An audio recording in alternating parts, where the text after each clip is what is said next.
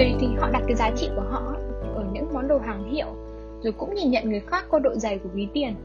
Và nếu như một ngày nào đó gia đình không còn tiền để thỏa mãn nhu cầu ăn tiêu của họ, thì lúc đó họ sẽ phải làm sao? Hãy làm việc chăm chỉ theo yên lặng và thành công sẽ lên tiếng. Mấy ngày gần đây, dư luận đang hướng tâm điểm chú ý tới một cô hoa khôi và một cô nàng Á hậu khoe suất tiêm vaccine Covid-19 xịn nhờ có ông ngoại và người anh lên mạng xã hội. Câu chuyện của hai cô gái này đã gây bất bình và một lần nữa trào lưu khoe khoang bản thân được nhắc đến với nhiều ý kiến mỉa mai. Đây đang là một căn bệnh khó chữa của khá đông giới trẻ. Mạng xã hội ngày nay đang dần trở thành một mảnh đất màu mỡ cho trào lưu khoe mẽ, bùng nổ ở một số người. Điều này cũng bình thường vì họ có thì họ khoe.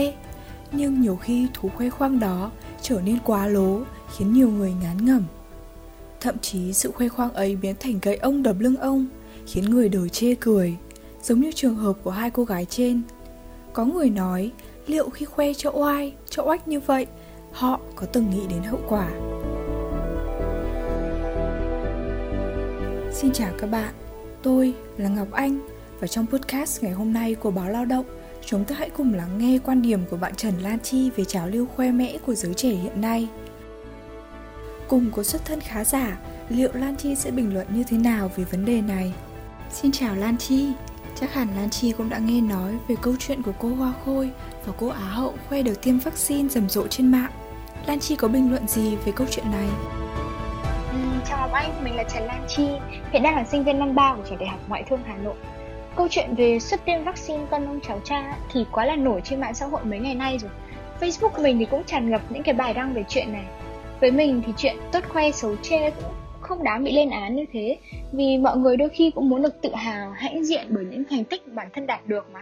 Nhưng mà khoe khoang quá đà này, rồi lôi cả những cái chuyện cá nhân ra khoe ấy, thì sẽ thành gây ra phản cảm trong mọi người. Sẽ chẳng có tranh cãi hay chỉ trích nào xảy ra cả nếu như mà hai cô nàng Hoa Khôi Á Hậu đó không lôi chuyện được tiêm vaccine nhiều mối quan hệ của gia đình lên mạng xã hội. Nhất là vào giữa cái lúc dịch Covid và vaccine thì quý rất là vàng như thế cả. Đây là thời điểm nhạy cảm nên mình nghĩ rằng cái hành động khoe khoang của hai cô gái cũng đáng trách, vì dường như hai cô gái đã chỉ nghĩ hạn hẹp về việc phô diễn khoe khoang về bản thân thôi, mà không hề nghĩ đến nỗi khổ của cả đất nước, của các bác sĩ mà tuyến đầu họ đang phải chịu đựng.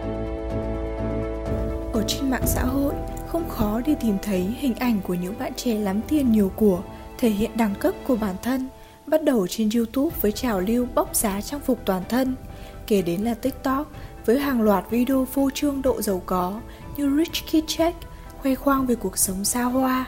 Đôi khi khoe tiền của mình thôi chưa đủ, nhiều bạn trẻ còn cố tình khoe cả gia thế đồ sộ của gia đình.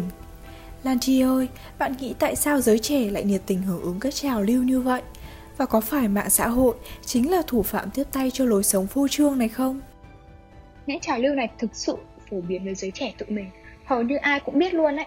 Mình nghĩ rằng một trong những lý do vì sao các trào lưu được yêu thích đến nhiều như thế là do các bạn ấy thích cảm giác mà được thể hiện bản thân mình với những cái món đồ sang chảnh, đắt tiền này, rồi thêm cả cái cảm giác mà được mọi người trầm trồ ngưỡng mộ nữa.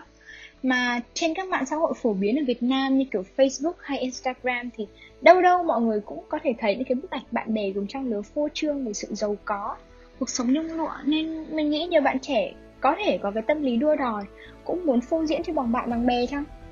Với mình thì sự giàu có đã tồn tại từ lâu rồi, nhưng nay mạng xã hội giống như kiểu một chiếc đòn bẩy ấy, nó thúc đẩy mạnh mẽ cái chủ nghĩa vật chất lên một cái tầm cao mới luôn. Mình thì biết một vài bạn gái họ mua những chiếc váy đắt tiền nhưng chỉ mặc duy nhất có một lần để chụp ảnh, nhìn cho nó giàu này. Hay là có một số bạn tuy nhà không mấy khán giả nhưng mà phải liên tục đổi đời iPhone chỉ vì họ sợ rằng bạn bè chê cười là nhà quê. Trào lưu khoe mẽ dường như đã trở thành một căn bệnh khó chữa. Chụp ảnh khoe tiền, khoe đồ hiệu, khoe xe xịn hay check-in tại những địa điểm sang trọng là một trong những kiểu khoe đang được giới trẻ yêu thích để thể hiện đẳng cấp. Mới gần đây, trên mạng xã hội còn dậy sóng hình ảnh về một nhóm hot girl tài chính tranh nhau tạo dáng sống ảo cùng xế khủng bên đường. Xe của ai thì không biết, nhưng các chủ tịch vẫn nhận là của mình chỉ để phông bạt với thiên hạ. Theo Lan Chi, trào lưu khuê của này sẽ mang lại những hệ lụy gì cho giới trẻ? Liệu nó có đang biến cuộc sống của giới trẻ trở nên vật chất hóa hơn không? Thì có thể là nó sẽ giúp tạo động lực cho giới trẻ để kiếm tiền nhiều hơn này. Nhưng theo mình nghĩ thì mặt xấu nó nhiều hơn. Trào lưu khoe mẽ vô tình khiến cho cuộc sống giới trẻ trở thành một cuộc chạy đua phù phiếm. Để rồi mỗi người cật lực cố gắng chứng tỏ đẳng cấp của bản thân mình qua của cải vật chất mà thôi. Rồi thì nhận được một vài câu khen ngợi, sự trầm trồ của mọi người xung quanh.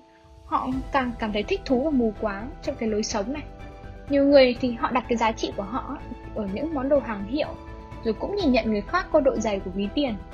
Với mình thì mình thấy lối sống như vậy quá là thực dụng và có phần hão huyền á. Tiêu xài phung phí, khoe khoang về những đồng tiền không phải do mình làm ra. Phải chăng giới trẻ thời nay đang có một cuộc sống quá thoải mái, tự cho mình là một đẳng cấp khác? Liệu có phải chính ông bà, bố mẹ đại gia là người đã tiếp tay cho thói khoe mẽ của những cậu ấm cô chiêu này? Lan Chi có quan điểm gì về việc này? Mình nghĩ ở Việt Nam nói chung ấy, thì có một cái vấn đề đó là trẻ con từ bé đến lớn đều không được dạy về việc quản lý tài chính.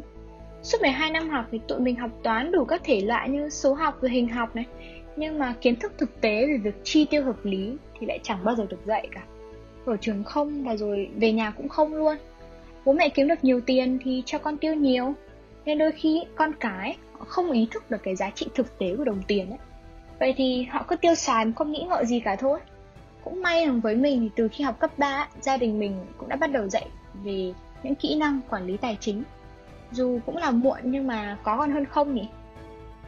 Tôi có một người bạn học đại học ở một trường quốc tế kể rằng vào trường đã bị choáng váng khi thấy sinh viên đi xe sang, dùng đồ hiệu, nhưng học mãi thì chưa thấy ra trường.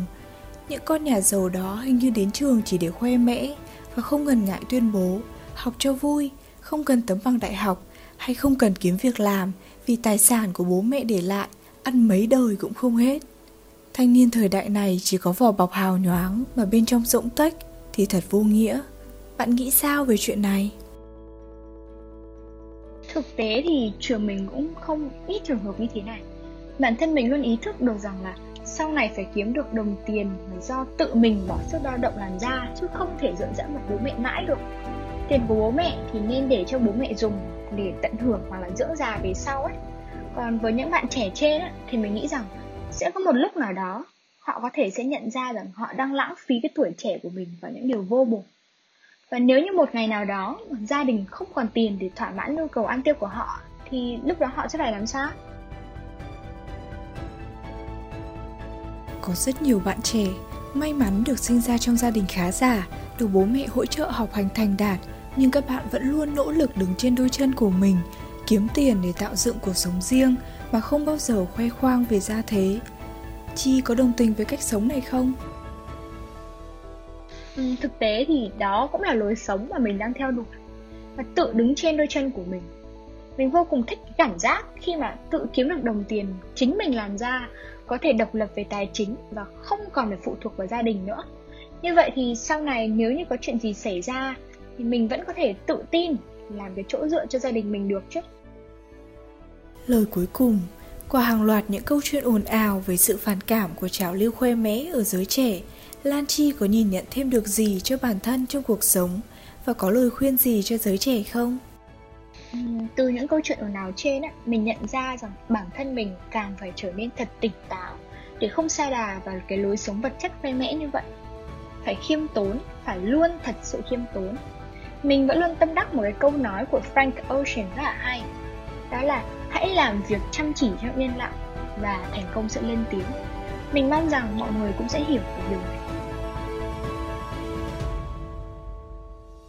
Xin cảm ơn những chia sẻ quý giá của bạn Lan Chi. Tôi xin nói thêm rằng cô Hoa Khôi, cô Á hậu khoe khoang được tiêm vaccine xịn lên mạng xã hội trong những ngày qua đã hé lộ rất nhiều chuyện. Chắc chắn người ông ngoại hay người anh giúp đỡ họ đã gặp phải phiền toái, và bác sĩ trực tiếp tiêm cho cô Hoa Khôi cũng đã bị kỷ luật. Cái giá phải trả cho sự khoe khoang hợm hĩnh đó thật đắt đỏ. Bản thân hai cô gái cũng đã phải vội vã tháo chạy khỏi mạng xã hội. Trào lưu khoe khoang bản thân trong giới trẻ hiện nay rất cần phải được nhìn nhận lại.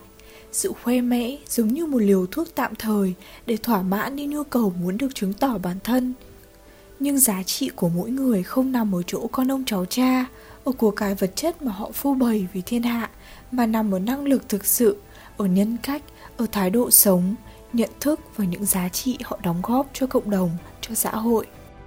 Mong rằng câu chuyện hôm nay sẽ là một tiếng chuông cảnh tỉnh cho những người đang mải mê chạy theo trào lưu hư ảo để vô tình nhận lại những cái kết đắng. Cảm ơn quý vị đã lắng nghe podcast ngày hôm nay. Hẹn gặp lại quý vị trong những số tiếp theo.